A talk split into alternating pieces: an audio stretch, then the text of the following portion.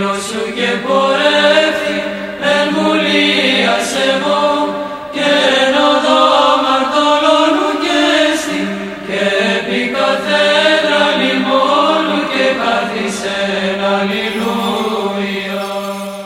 Βασιλεύ ουράνιε παράκλητε το πνεύμα της αληθείας, ο πανταχού παρών και τα πάντα πληρών, ο θησαυρός των αγαθών και ζωής χορηγός, ελθέ και σκήνουσον εν ημίν, και καθάρισον ημάς από πάσης κυλίδος και σώσον αγαθέ τας ψυχάς ημών. Καλή σας μέρα αγαπητοί μου αδελφοί. 6 του μηνός Νοεμβρίου σήμερα και η Αγία μας Εκκλησία εορτάζει τον Άγιο Παύλο, τον πρώτο, τον ομολογητή και ιερομάρτυρα, Αρχιεπίσκοπο Κωνσταντινούπολιος, τον Όσιο Λουκά, τον Άγιο Δημητριανό Επίσκοπο Κιθέας της Κύπρου, μνήμη της μεταφιλανθρωπίας κατενεχθήσης κόνεως επιλέοντος του Μεγάλου, του Όσιου Νικάνδρου, τον Όσιο Παύλο τον Διαχριστό Σαλό, τον Όσιο Αγάπη τον Πρεσβύτερο, τον Όσιο Βαρλαάμ τον Εν Χουτινή, τον Όσιο Λουκά τον Εντοσπηλαίο, τον Άγιο Ήλτουντ, ανάμνηση θαύματος του Αγίου Σπυρίδωνα και σύναξης πάντων των εν Νεαπόλη Αγίων Μαρτύρων. Ο Άγιος Παύλος γεννήθηκε στη Θεσσαλονίκη σε αρχές του 4ου αιώνα μετά Χριστόν και υπήρξε γραμματεύς του Αγιωτάτου Πατριάρχου Κωνσταντινούπολιου Αλεξάνδρου.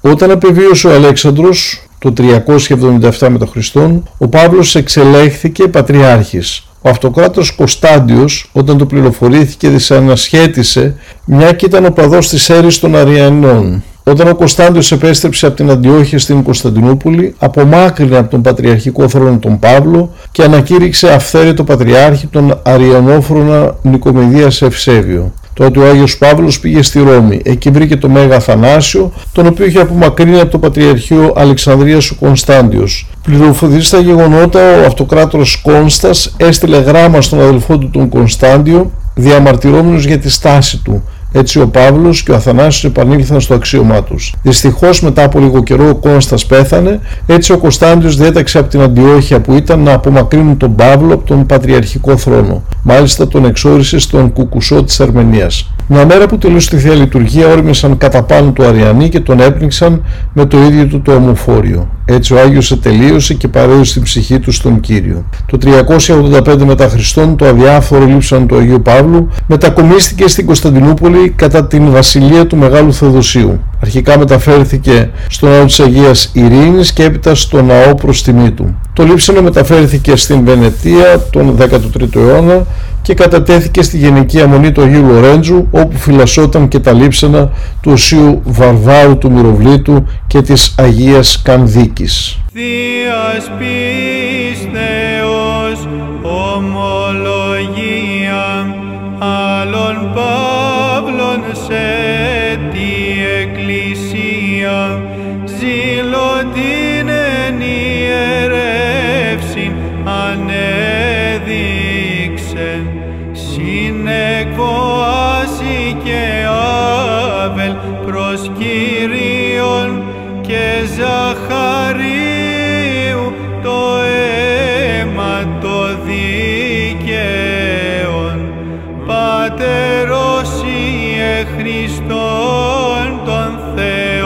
οικέτευε δωρήσαστε ημίν το Μέγα ελέος.